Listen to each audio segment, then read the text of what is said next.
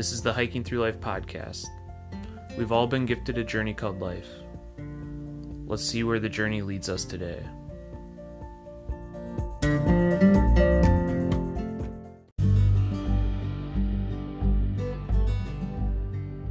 Welcome to the Hiking Through Life podcast, where we talk with people who, in some way, shape, or form, have been influenced by the outdoors. I'm Andy, the producer of this podcast, and my lovely wife, Sarah, will be your host. Together, we make up Hiking Through Life.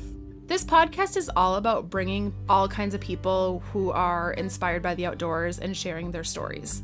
We hope that by sharing people's stories, it inspires others to get out and live a more meaningful life.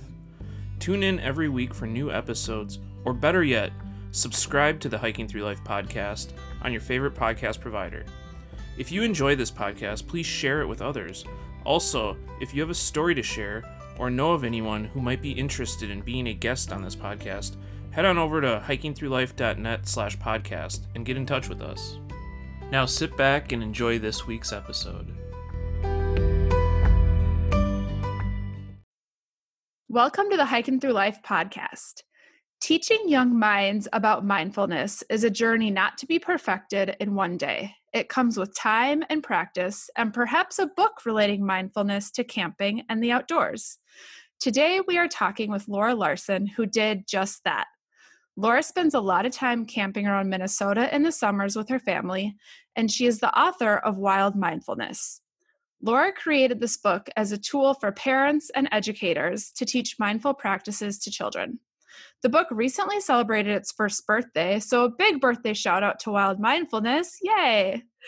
Welcome to the podcast, Laura. We're super excited to have you on. Thank you so much for having me. This is exciting. This is my first podcast. Yay! We're super excited. I've been waiting like all school year. You've been so booked, and luckily, COVID has slowed us down. yeah, thank you for being patient. Totally, totally. So, before we dive into the book and everything, I would love just to hear about your own outdoors background, hiking background, why you instilled outdoors with your own family so often. Talk to us about that. Sure. So I did not grow up in like a outdoor loving home. Um, I grew up to stories about my dad talking about his outdoor adventures, but as a family, we never really did those things. Um, not sure why, but just wasn't kind of part of my upbringing. I did have some times with just different friend groups and stuff that we would like go camping and things like that. But I didn't really start to um, kind of unfold my love for the outdoors until like early in my marriage. My husband, he loves the outdoors and camping and hiking and things like that. And um, so he really helped me to kind of plant those seeds of like discovering the outdoors and adventuring and hiking and things like that. And so um, it has been kind of cool to see that grow. And uh, we've been married for 13 years, and so it's been a it's been a fun journey, kind of um, uncovering that and realizing like how much I just I'm made for the outdoors. I love it. It just makes me feel alive. Love nature. It just brings such a peace. And so it's definitely something that we wanted to incorporate into our family and just kind of just make it the norm. Um, just knowing what it does for us as adults and incorporating that into our kids' lives so yeah we have made camping or i should say more glamping. We have a camper. Um, part of our lives we got a camper about six years ago and so ever since then we've just taken the summers um, just to get out there you know about six to ten trips and just kind of make that our priority to get outside adventure have fun um, and just really slow down the pace of life so yeah that's kind of how it all started and and how it is continuing to unfold and just finding how much peace we can have and feel in the outdoors. That's pretty cool that your husband is kind of the one that like loved it before you and he just kind of like gravitated you towards this because i think some people like it's still like a whole scary endeavor to do but like seeing the pictures that your family go out and do like you guys are all just clearly having such a fun peaceful time out there together yeah definitely And yeah, I like that. Yeah, glamping. It's like going outside doesn't have to be like this roughing it thing at all. Um, my husband and I like doing that. We rough it, but yeah. The whole thing is like, yeah, people can go glamp and still get so many of the benefits that the outdoor is here to give us. Right, right. So that's awesome. I saw that you guys are growing out of your camper and try gonna you're gonna upgrade soon. Yes, we hope to. We so our camper that we have now, it's like an old 70s nomad camper and it is it has fit us really well. It just it's it's feeling a little tight nowadays. we have a 6-year-old and a 9-year-old and then the two of us and then two dogs now. So it's just it it feels like we need a little bit more space. so we're hopefully going to upgrade um we would love to find a camper with like a bunkhouse so the kids could kind of have their own area instead of having to fold down a dinette each time. Um, and our camper right now, actually, I, I feel like we do actually rough it a little bit because we don't have a working toilet or water really, just because it's so old. We haven't quite figured it out. There's been a lot of mishaps trying to figure it out. So we we kind of get a little creative with the whole bathroom situation and um, water. Um, so that will kind of be an upgrade too, just kind of having more of that functional space for some of those necessities as well. So, yeah, some of the more uh, comfortable amenities of home. So, when you guys do go out in this camper, is it typically to state parks or where do you typically head out? Yeah, in the past um, years since we've had it, we've usually just um, gone to state parks because it is so old. It's it's pretty heavy, um, so we really haven't um, been too adventurous to haul it, you know, cross country. So really, just within Minnesota, Wisconsin, um, more of those state parks. This year, however, is a little different because of the whole COVID thing and things being shut down. Um, over the winter, we were kind of talking about, you know, what if we tried a seasonal this year? And because you know now our kids are in sports, and so trying to plan around that, and um, that typically happens on the weekends, and so trying to make all of these things that we love work. And so this year we kind of bit the bullet and uh, we got a seasonal spot up in Willow River, just about an hour and a half away. Um, and so we're trying that out this year and, it, and it's going pretty good. We've already had a few visits there. We're actually going this afternoon for the weekend too. Um, so it'll be kind of a new experience just to be in one spot. And then that kind of gives us the opportunity to kind of still take road trips to the state parks. We want to do like a the northern state parks kind of tour and kind of make a couple days of that. Yeah, it's a little different this year, not going to all the state parks and traveling around. Um, but we'll just kind of see see if we like the seasonal life. Yeah, that's kind of cool. You're going to kind of park in place and stay there and practice the real safety regulations in some ways. yeah, yeah, right, right. So, when you say it's seasonal, does that mean you get that spot at Willow River State Park all summer? Like that's your guys' spot? Yeah, yep. We have it. Uh, it opened May 1st, and we have it all the way through, I think, the end of September. Um, and then we can even park it there in the winter, which will be really nice. Um, and if we want to, and if we like it, we can continue that and plan on that for next year. That's really cool. I can imagine that you had to like book that pretty far out in advance, right? Yeah, well, let's see.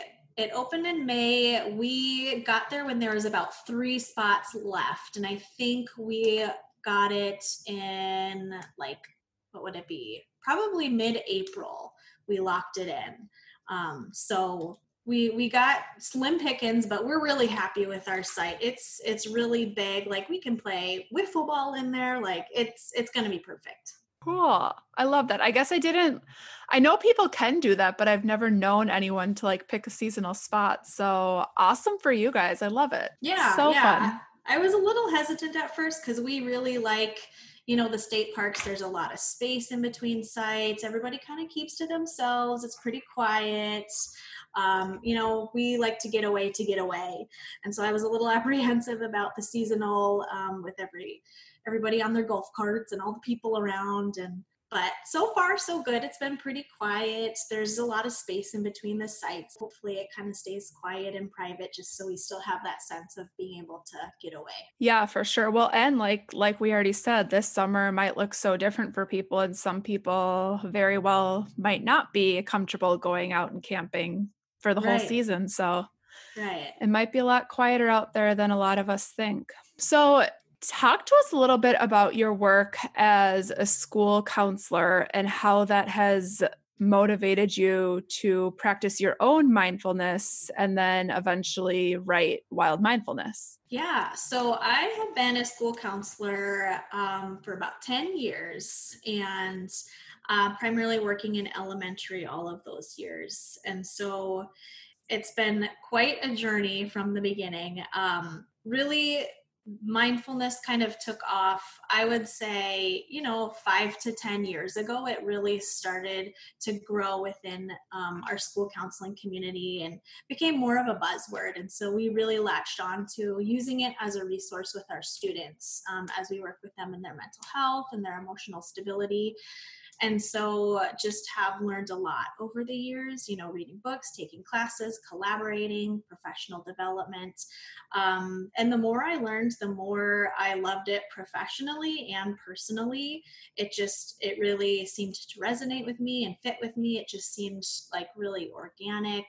And the more that we used it the more we could really see the impact of this practice um, not only on ourselves but in the students that we work with so um, it's kind of become just a regular part of my practice. I really strive to use it with each student that I work with, whether we focus solely on mindfulness or we just use it maybe at the beginning of our meeting or as we're de escalating in situations. I really try to make it a norm. And so they, they feel that it's a tool that they can use. I use a lot of children's literature when I work with students, and there's a lot of really great um, mindfulness books out there. And I utilize books a lot with kids. Um, but one thing that I found in my little library that was lacking was just the incorporation and the focus of nature and mindfulness. And being that I've had this newfound love of nature and mindfulness, I really wanted to find a resource that tied the two together. And I just couldn't quite find exactly what I had in mind, what I was looking for. And then it just kind of all came to me that maybe, maybe this is something, a resource that I need to create myself. And so a little seed was planted um, and yeah, from there, the rest is history. So, I mean, that's so cool how it kind of evolved from your work, but you never really had a dream of being an author. It wasn't something that I grew up thinking, like, yeah, I want to do this. Like, I'm going to be an author one day and I'm going to write books. I think it's one of those things, like, maybe typically people would think, you know, writing a book would be cool. That'd be something cool to do. Um, I never really pursued it until maybe five years ago. I started some drafts and stuff, but it just it didn't really feel. It felt like I was forcing it. It didn't really feel right um, until this whole kind of idea started to come to life in my brain. It was just like the right time. That's like the the answer from the universe. yeah, yeah. so you said five years ago. So like that wasn't wild mindfulness created in your mind five years ago yet. Correct. Yeah, it was just kind of playing around. I think it was uh, it was a children's book and it was focused on like um like something my son had done and just kind of a funny cute little story but it just i i knew deep down like this this doesn't feel right. So i just kind of put that on the shelf and thought you know maybe it maybe someday in the future i'll i'll pick this back up again. And so when you set out to make the book weaving it into outdoors and camping was kind of your vision? Yeah absolutely. I I like vividly remember my husband and I a couple years ago. Um, we were at Savannah Portage State Park, and it was just a mom and dad trip, so no kids.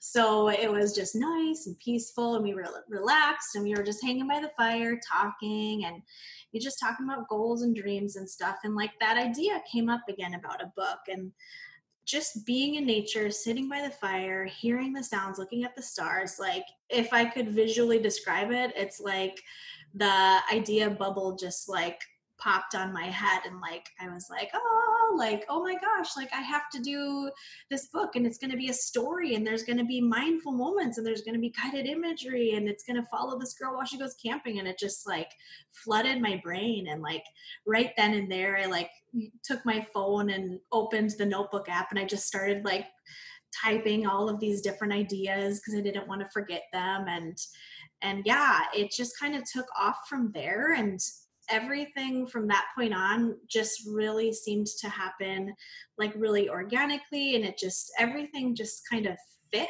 and it just worked out the way that I imagined it and that made me feel different than previously when I kind of tried this book adventure. It just it felt so much more right this time. And that made me feel more confident in really starting this whole process. I love that. It's like the best and most powerful moments can come to people when they're just sitting around a fire with peacefulness and calmness. I know I've had some of like the best epiphanies sitting around fires. Like that's when I was like, I'm going to start a podcast. yeah, for sure, for sure. It's just like these magical moments come to you. Yes. So, for people who don't really know what mindfulness is or practice mindfulness, I think we should kind of give some background idea to what mindfulness is because I mean, I definitely instill it into my everyday life, and I'm guessing you do too. And it's not an easy thing. So, I think we should kind of just talk to people about what mindfulness is. Yeah, absolutely. And I think a lot of times when people hear the word mindfulness, they might think like, um, meditation or something that's religious or prayers um, or something spiritual. And it definitely can be, um, but it also can be something just very simple, just simple as just paying attention. Uh, when I teach it to kids, I, I use the verbiage it's paying attention on purpose, not only to what's going on around us on the outside, but what's going on on the inside, our thoughts and our feelings, um, how we feel emotionally, how we feel physically. And it's really just being where you are, not letting um, the stress bounce around in your brain, pushing that away, and just being present where you are, acknowledging feelings and acknowledging thoughts. Um, but also just trying to enjoy the present moment and be content right where you are. And I think this whole COVID experience has been super interesting because I feel like it has almost forced our world to kind of sit in that a little bit and just be a little bit more present and content with where we're at and what we have. And maybe that's something that our world needs you know and just just being able to shut off and not be so distracted by all of the things that were happening before um, but now focusing on our family and how we feel and what we need as humans. And so that it's kind of been an interesting experience just to kind of go through all of this. But mindfulness, it can be simple, just paying attention to the here and the now. Yeah, no, the whole COVID thing, I think about that so much too. I was thinking about that like a week after we were all put at the stay at home order. I was like, you know, this is going to do a lot of good for our world. So many humans are just on the go, on the go, running around, going to sports, going to restaurants, got to go see this new movie, got to go to the grocery store, like right. all of these things. And it's like, I wonder, are those people just doing this to go through the motions, or are they really mindfully weaving through their days and sensing their feelings and their bodies and responding to that. And right. yeah, being at home, I think is giving a lot of people opportunity, even to like be home and cook for yourself. Like that's a huge mindful practice, being mindful mm-hmm. of what you mm-hmm. eat rather than going in a drive through and stuffing your face while driving down the highway.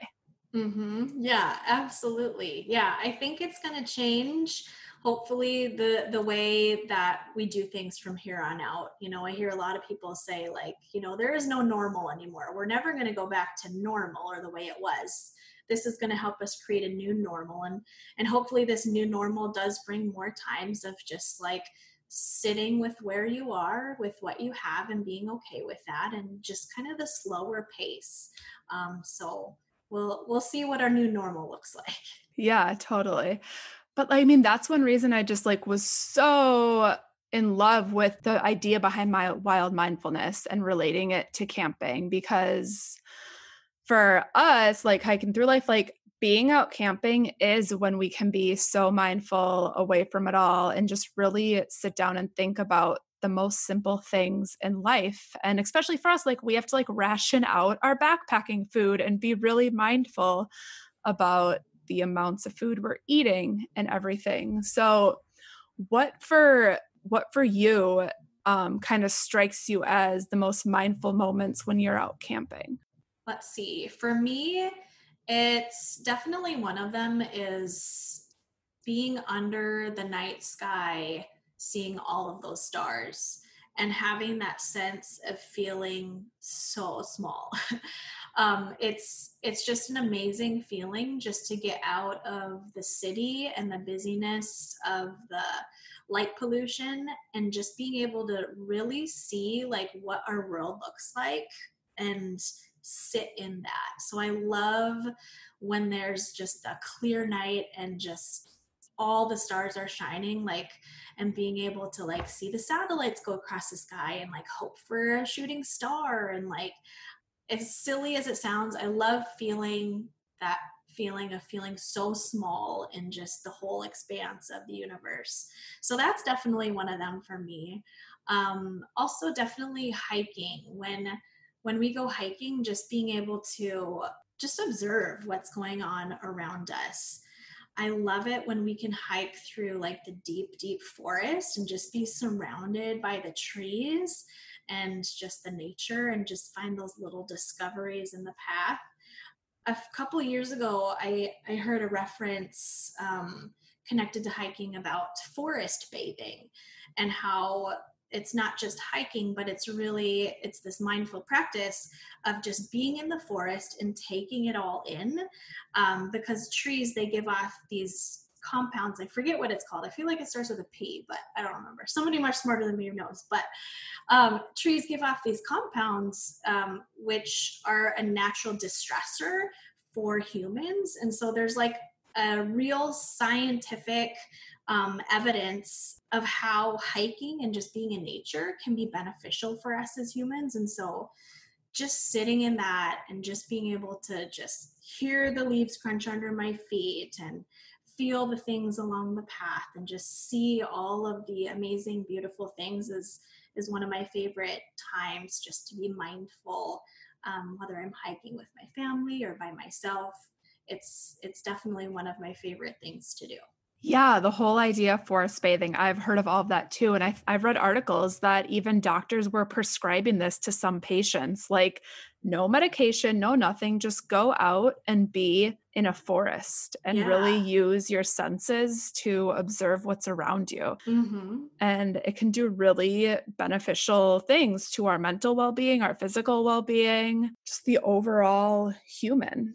Right. It's incredible. So, some of your book, did you, as you were hiking, did the writing for it come about? Like, were you inspired when you were out there in nature? Yeah, definitely. I kind of had a sense of like a story. Um, you know, it would be a story about a girl, she goes camping and kind of the, the walking through what it's like to be a camper and that camping experience but then also for the mindful moments really connecting it to my experience of like how am i mindful during this time? And so kind of like the example of like the stars looking at the stars or hiking or just laying in a hammock and how can you be mindful then? Or when you're fishing or even on the car ride there what is it like to be mindful? And so just kind of picking up from those experiences that i have felt um, as opportunities to be mindful in this journey and connecting that all together.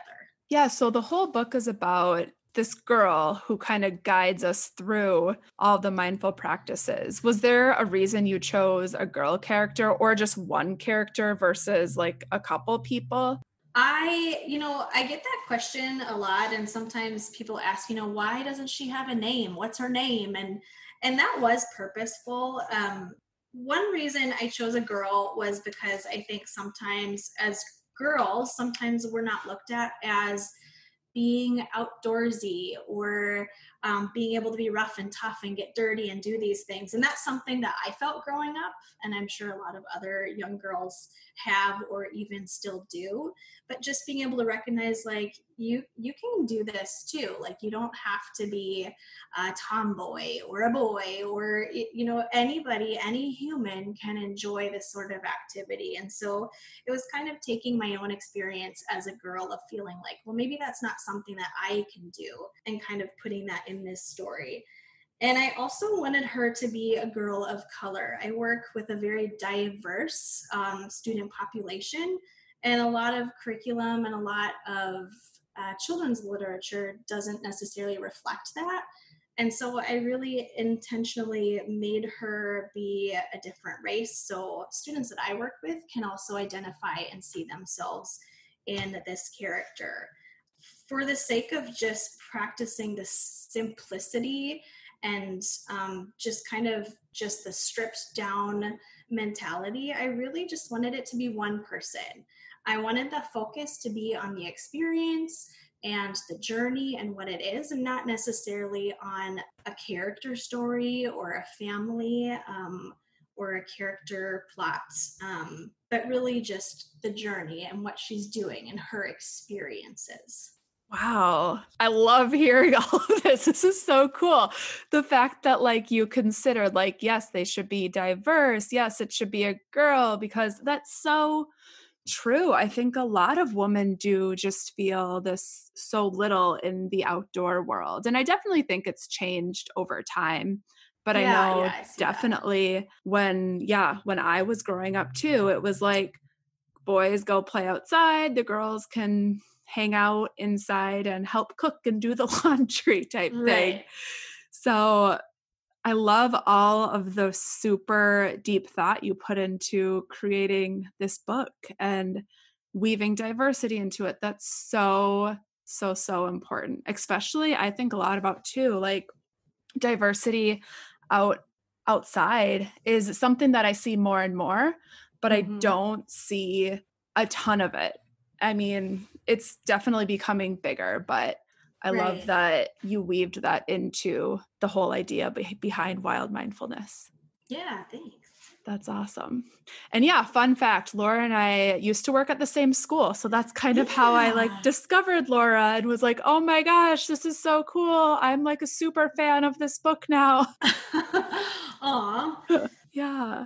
For people who aren't familiar with the book either, like it's not really a story necessarily about the girl because I feel like when I've used it, I can just open up to a page and just read it to a classroom of students. You don't need to start at page one or two necessarily. Right. Yeah. I mean, it could be kind of looked at as two parts. There's kind of a, a story part, and then there's these mindful moment breaks. I know a lot of teachers that have utilized it will just open up to one of the mindful moment pages and just use that as maybe a class opener or closer.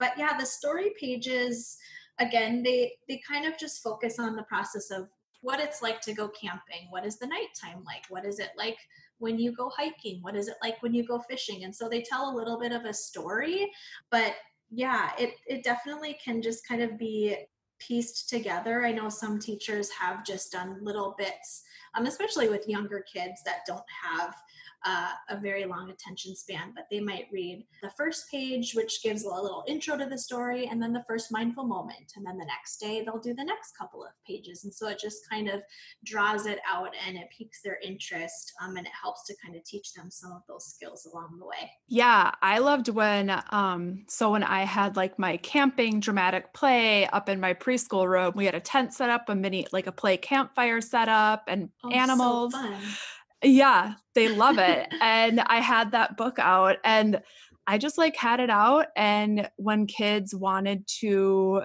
explore the book, we would open it up and I would read pages to them and they would just kind of follow along with what what they saw on the page. And it was just so so neat and like you could tell that it, it, was like a very mindful practice for them especially some of them were like so high energy in one moment but then when you start leading them through like oh now we're roasting s'mores over the fire listen to the crackle of the fire like they just you can see them and their senses responding to the story. Yeah what ways have you used it with like older kids? Because i know you work with a wide range of kids. Um, what ways have you used it with yeah like maybe 10 or 12 year olds? Because i mean i've only had experience using it with four and five year olds. Um, well i've done a lot of classroom um, readings and so really just reading it teaching them about mindfulness practices um, having them practice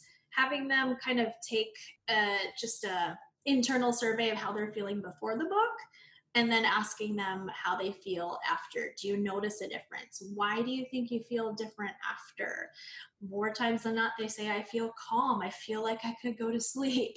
I feel happy. And so we kind of talk about like what you know there's the the book was not magic it was all them it was all of their ability to be able to calm themselves take their mind off of the stress of the day, take a little mental vacation, and really teaching them that this is a tool that you can do anytime, anywhere. Um, we talk a lot about um, picking a mental vacation spot, whether it's hiking or in the forest or a beach or somewhere cozy in their house, but being able to utilize that as a tool just to kind of calm down, go to a peaceful spot for a minute, and then bring yourself back to reality. And so, kind of just teaching them some more of those tools that they can use throughout their day and practice on their own. Yeah, I mean, that's really teaching them some great independence skills too. And that's why I think this book is so great for even adults as well, like adults who want to bring mindfulness into their lives too. You could sit down and read this book and picture yourself laying in a hammock under the trees or walking down a trail I mean, I I dreamed a lot about those moments during COVID. Yeah. and that kind of kept me mindful and kept me going through through it all. Yeah, yeah, definitely. yeah. So, um do you have the book by you? I do.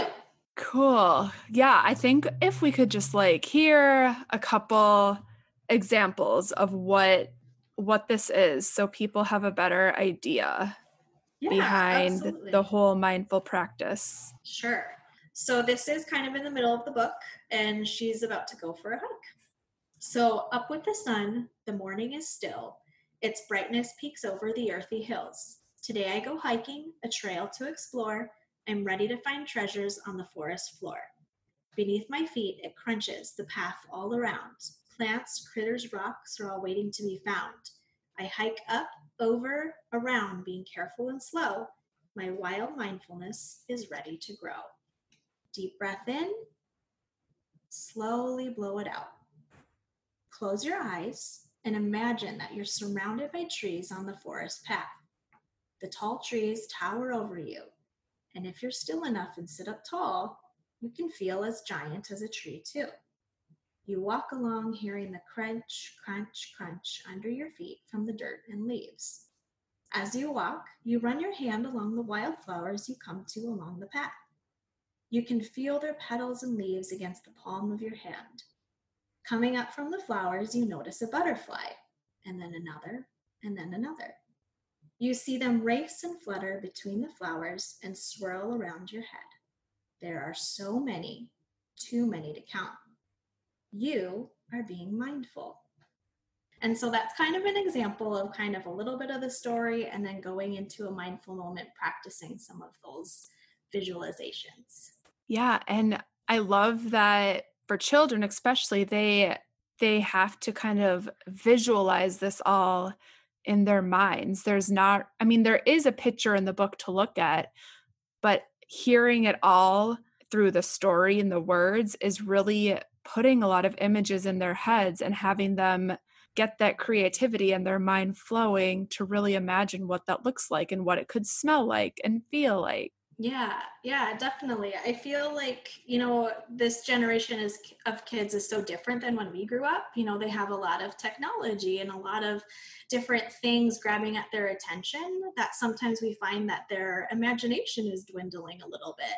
Um, you know, one of my teacher friends was telling me a story a couple of years ago how she told her students, you know, when you're done with your homework, just turn it over and draw a picture on the back. And they were like, what? Like, what do you want us to draw? What? And they didn't understand this concept of like just imagine and just doodle and draw. And um, so trying to kind of enhance that a little bit and grow that a little bit just using your imagination and your creativity and just just going there in your brain hopefully that can help with that yeah absolutely i totally agree that the imagination has gotten really, really lost with this generation. And that's why I'm so careful as a preschool teacher to just let kids be so free and express themselves and just be allowed to share their thoughts and really blossom their personality. Because you don't want to take that away from a kid. You want their imagination to bloom. Right, definitely. So, do you use this book with your own kids a lot?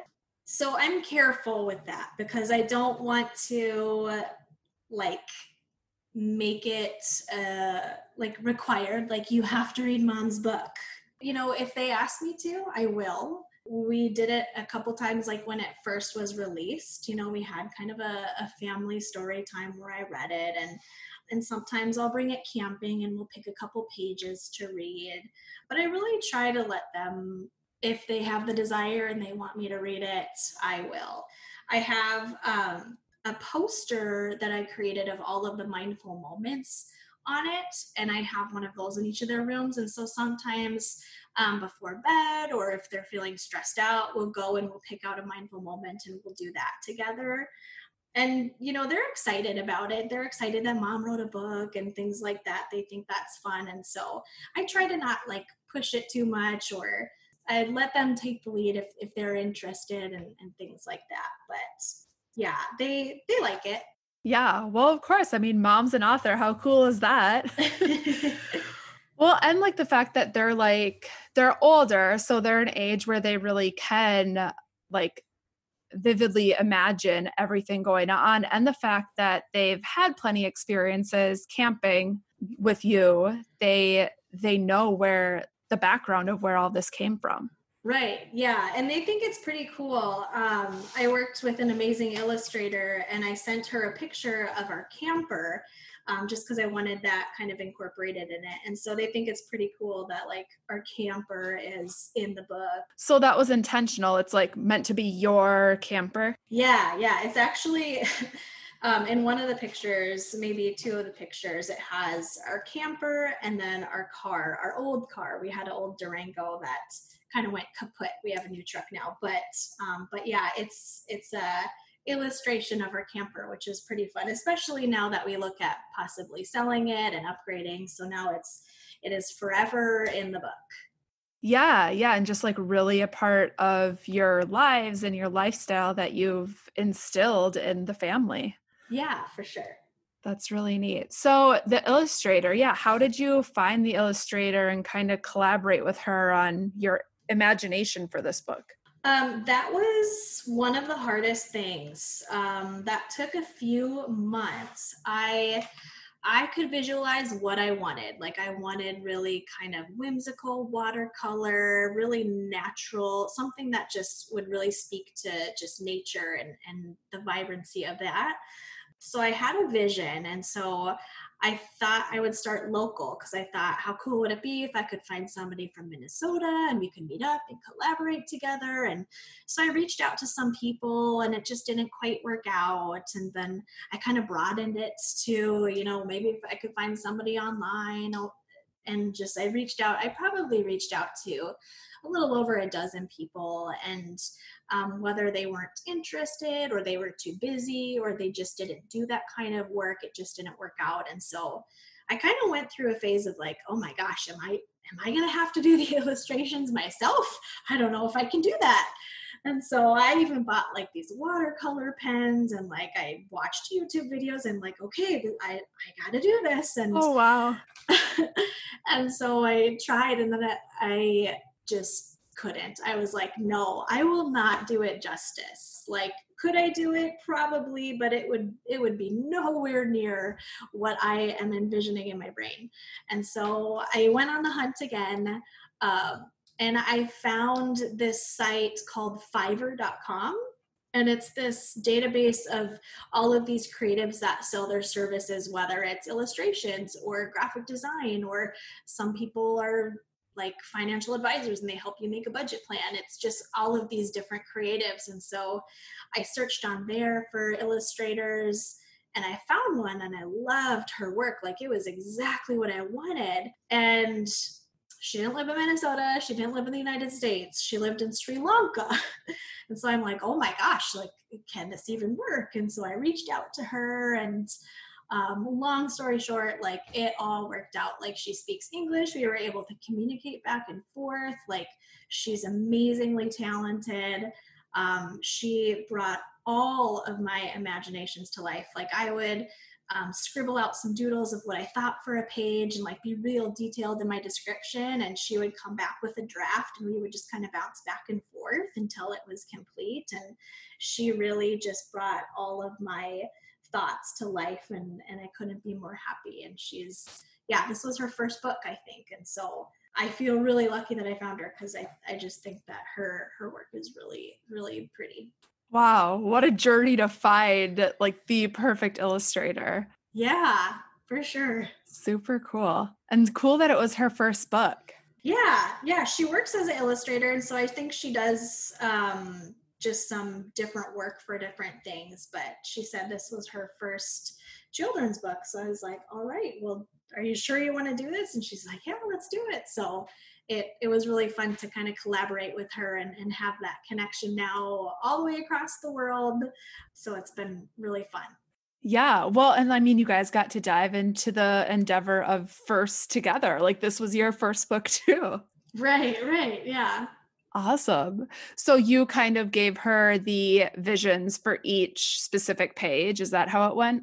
Yeah. Yep. I would just I would look at my so I had my manuscript all written and so I would look at each page and I would kind of visualize what do I want on this page and I would write out every single detail that I could imagine along with a little bit of a sketch or a doodle of kind of how I wanted the composition to be and then she would use her talents to just like make it look like an actual illustration and so we would just kind of go back and forth until I approved it, and it went so fast. Um, I found her in December, and that I got my last illustration like the end of March, early April. So it happened a lot faster than I thought it ever could, which was awesome. Yeah. So, how long was the whole process of getting the book published?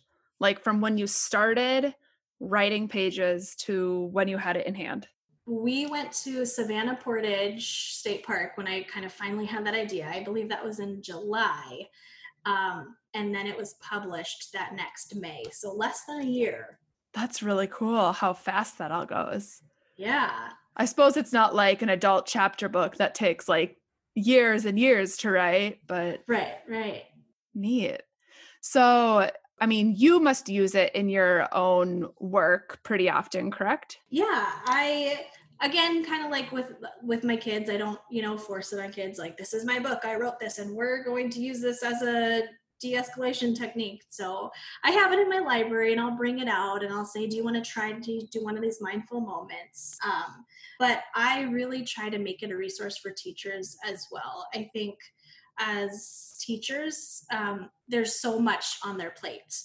There's um, grades, there's obviously teaching, but they also have to do so many little jobs. And so sometimes um, incorporating some of these new tools like mindfulness and zones of regulation and just helping understand kids' emotions isn't necessarily something that they always have time to investigate on their own.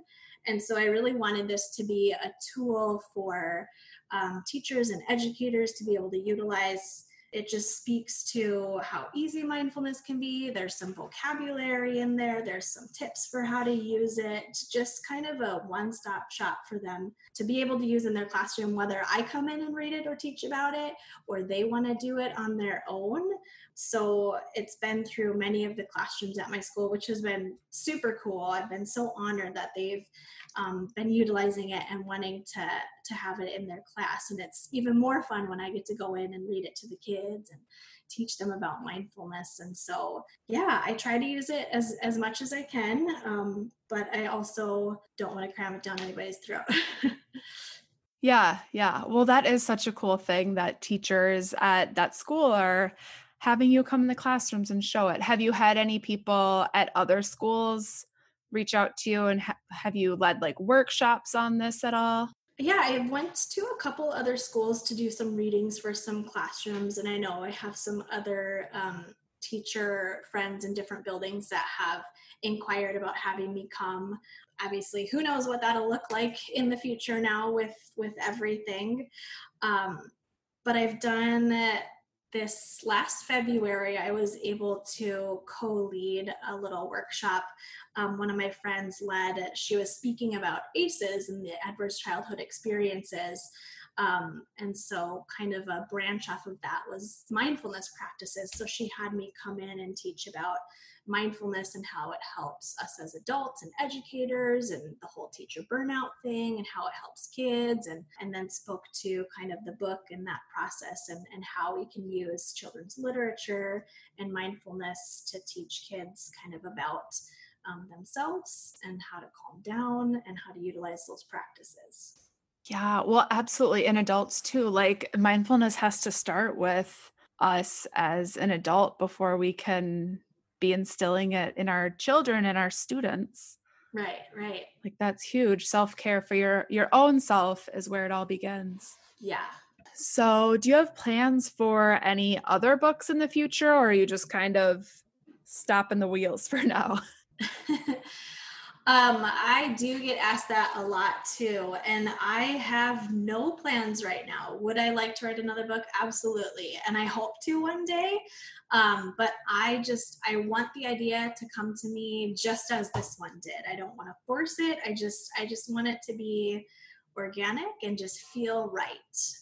And if that means waiting another year or five years, then then so be it. I'm I'm okay with that um, especially since I'm a mom and I have a full time job, and that keeps me really busy. And so, if it comes to me, awesome, and I'll I'll go with it. Now I've been through the process. I know what to expect. I feel like I could definitely do it again, and I would love to, but I don't have any concrete ideas yet. Yeah, neat. That's I love that you're just letting it come so organically. Yeah. Awesome. So, did you do anything to celebrate the first birthday of the book? um, okay. So I had this whole big plan like this winter like I was going to rent out some space at Springbrook Nature Center. I was going to do a reading and then we were going to do like a guided hike and have some mindfulness activities and it was going to be so cool but then covid happened. So that didn't happen. Um, maybe maybe that could be a two year thing but we just took to camping. We we spent our first i think that was the first time that we were at our seasonal. So we just we went camping and we did all the stuff that we love. And um, so it wasn't quite what i expected or had in mind but that's okay. You take what you can get. And so we just kind of intentionally celebrated at our campsite. Oh, I love it. Exactly. Take what you can get. That's kind of what we're living with these days. And that's the mindful way. Right, right. Awesome. Um, where can people find the book? I know at one point it was being sold in Minnesota State Parks. Is it still? Yes, it is. Um, and I don't know if it's at every single one, um, but it's at a lot of them. Most everyone that we've been able to be at, we've seen it, which was like, that was just the dream come true to me. Like to be able to have this idea come to me while I'm staying at a state park and loving camping, and then a year later going back to like see it in that same park was like, oh my gosh, like this is the best thing ever. Like everything could have stopped there and I would have been fine. Um, so the fact that it's sold at state parks is just awesome. So you can find it at state parks. Um, it's on Amazon. It's on um, Target.com, Walmart, Barnes and Noble, just on the online. But yeah, hopefully it'll kind of trickle into some more places. Um, but so far, it's been kind of fun to see where it's landed online and, of course, at the state parks. Yeah, what a cool thing to have it at state parks where the whole, where the dream kind of came to life. Yeah, for sure. That's awesome. And if people wanted to kind of follow the book more, where can they follow the book? I know you have a Facebook page. Yes, I do. Um, and it's just the Wild Mindfulness book, Laura Larson. Um, I'm sure if you type in it, it'll come right up. Um, but I try to post um, at least a few times a month, just some updates if anything is happening which this summer I'm not sure if much will be happening.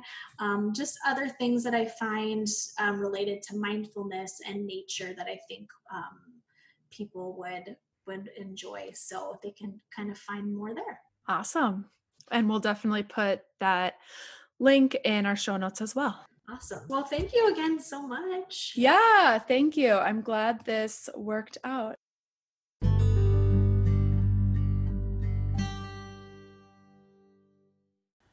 I really enjoyed this interview Sarah had with Laura. It really got me thinking about the way I'm acting in my own life.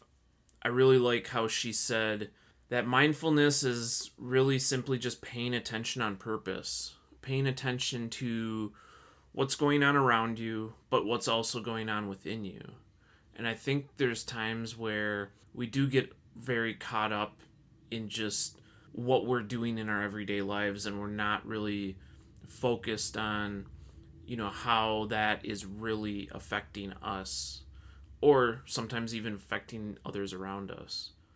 So i really like the aspect of of nature as well and how we can tie that in.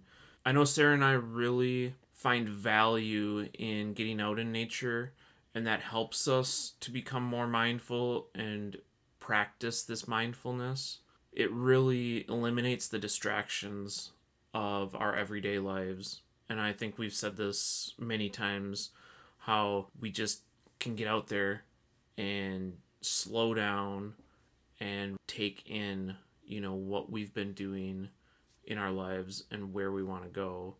And it allows us to just really practice that mindfulness without distractions. Yeah, and speaking of distractions, I think in our society today, one of the biggest distractions is the phone. And even when people are interacting with one another these days, it's so common that people are still on their phones, scrolling through their phones. You're not being mindful when you're staring at your phone, yet still having a conversation with someone right in front of you. So when I'm with people, I do try to make it a point to leave my phone somewhere away so I'm not distracted, so I can be in the moment and be very mindful of the moment because your brain can't really process doing your phone and a conversation at once.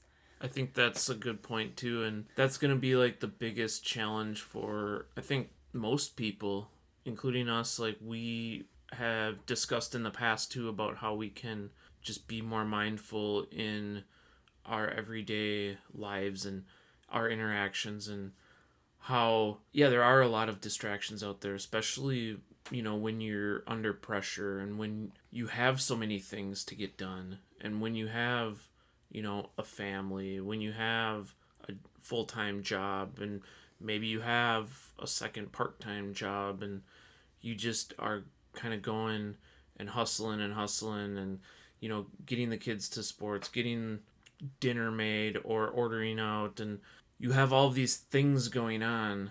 I think it's important to allow yourself a little bit of time to just reflect and allow yourself to kind of figure out okay, how can I be mindful in these situations where it's very difficult to do that, where you often find yourself being very reactive instead of being intentional in that moment. Yeah, and this is like a very minor example, but even the other night, I was chopping green beans for dinner, like chopping off the ends of the beans, and I wasn't being mindful about it. I just wanted to hurry up and chop these beans and get them cooked so I could eat because I was really, really hungry. And I just tend to do things really fast and not think about them. I just want to get the task done. And Andy came up and he was like, You are like missing a good chunk of good green bean. Like, chop these a little slower and you'll get all of them. And like, that was such a good point. But I was just like, in my own mind of let's get this done. Yeah, I did mention to you, hey Sarah, if you if you lined up the ends a little bit more and just take the time to precisely cut them, you wouldn't waste as much green beans. But yeah, like you said, it was just one of those things where the hunger got to you and you just wanted to get it done. Yeah, but it's something that I'm like so passionate about too is like not wasting food, yet there I was in the moment wasting part of the green bean. Yeah, I really liked Laura's example of how under the night sky is when she's mindful and just noticing how you know small we are compared to the universe that's out there and i find i can relate to that as well because like on our camping trips i love sitting by the fire and just looking out into that night sky and just just being present and then letting my mind wander into all of these other thoughts that I don't think we take the time to really process in in that everyday life at home. I mean, there's so much going on in this world. There's even more going on out in the universe, but we tend to focus a lot on ourselves and we think that everything is revolving around us and that we are so important. However, it's very humbling to just sit there and realize that there is a vastness out there, whether you can sit on top of a mountaintop on this ridge and just see for miles and miles this vast wilderness, or look just looking up at the night sky, or even just looking from the outside of a city and seeing all of the mm-hmm. buildings and all of the people and realizing that you know, I'm just one small part of what makes up this large earth and universe. And I think reflecting on something like that can allow us to better interact with others around us and our environment around us. And I think it can make the world a better place. So I think it's very valuable that we all take a little bit of time and try and practice a little bit of intentional thinking, a little bit of paying attention on purpose, and see what this mindfulness can do for you. Thanks for listening.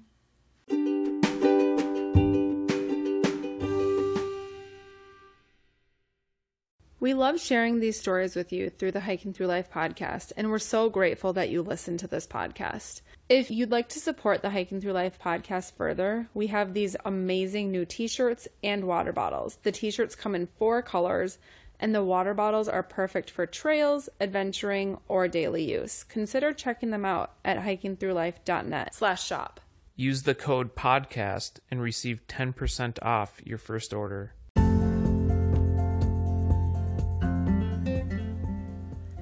You've been listening to the Hiking Through Life podcast. Peace, love, and hike through life.